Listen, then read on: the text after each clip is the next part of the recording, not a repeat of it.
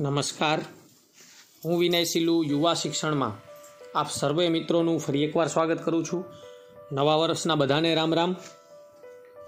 આજની મારી જે વાર્તા છે, તેનું શીર્ષક છે, ખુશ રહેવાના રસ્તા, જે હેતાભૂષણ લિખિત જીવનના જલસો નામના પુસ્તકમાંથી લેવામાં આવી છે. વાત છે વેકેશનની. અમેરિકાથી એનઆરઆઈ મહેમાનોની ઇન્ડિયા આવવાની મોસમ હતી.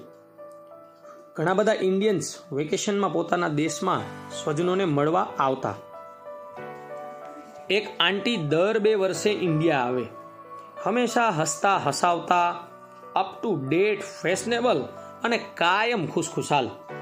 ઇન્ડિયા આવે, સ્વજનોને પ્રેમથી મળે, ખાણીપીણીની મોજ માણે, જૂના મિત્રો સાથે દોસ્તી તાજી રાખે. લગ્ન પ્રસંગમાં પણ હાજરી આપે. બધાને નાની નાની ભેટ આપે. જ્યાં જાય, ત્યાં ખુશી ફેલાવે એવું એવર ગ્રીન વ્યક્તિત્વ. એક દિવસ પ્રિયાએ તેના આ આંટી સાથે વાતો કરતા પૂછ્યું, આંટી, એક વાત પૂછું? મને ખબર છે, તમે અમેરિકામાં ખૂબ સ્ટ્રગલ કરી છે, સખત મહેનત કરી છે. જીવનમાં ઘણા ઉતાર ચઢાવ જોયા છે. છતાં એકદમ ખુશ જ દેખાવ છો. ક્યારેય તમારી વાતમાં ક્યાંય કોઈ દુઃખ, તકલીફ, ભૂતકાળની વાતો જ નથી આવતી. તમે જ્યાં જાઓ છો, ત્યાં બધાને પોતાના પ્રેમમાં બાંધી લો છો. એવું કઈ રીતે કરી શકો છો? તમારી એવરગ્રીન પર્સનાલિટીનું રહસ્ય શું છે? અમેરિકાથી આવેલા આંટીએ અમેરિકન એક્સેન્ટમાં યુ નો કહીને વાત શરૂ કરી.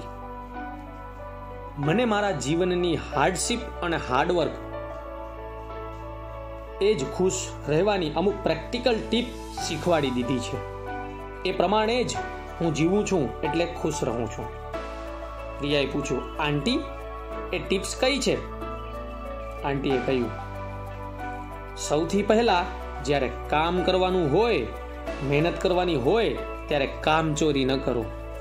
સખત મહેનત કરો. મહેનતનું ફળ મેળવો અને માણો. માત્ર પૈસો મેળવવા ધાણીના બળદની જેમ કામ ન કરો. જીવનમાં ખુશી મેળવી શકો, આપી શકો, વહેંચી શકો. એટલા પૈસા મેળવ્યા પછી પૈસાનો મોહ ઓછો કરો. કોઈ પણ વ્યક્તિ વસ્તુ વિશે ક્યારેય એક અભિપ્રાય ન બાંધી લો. જાતે ન્યાય કરવા ન બેસો. બધાની બધી ભૂલો, માન, અપમાન ભૂલી જાઓ. માફ કરતા શીખો. બધાને જેવા છે તેવા સ્વીકારી લો અને પ્રેમ કરો.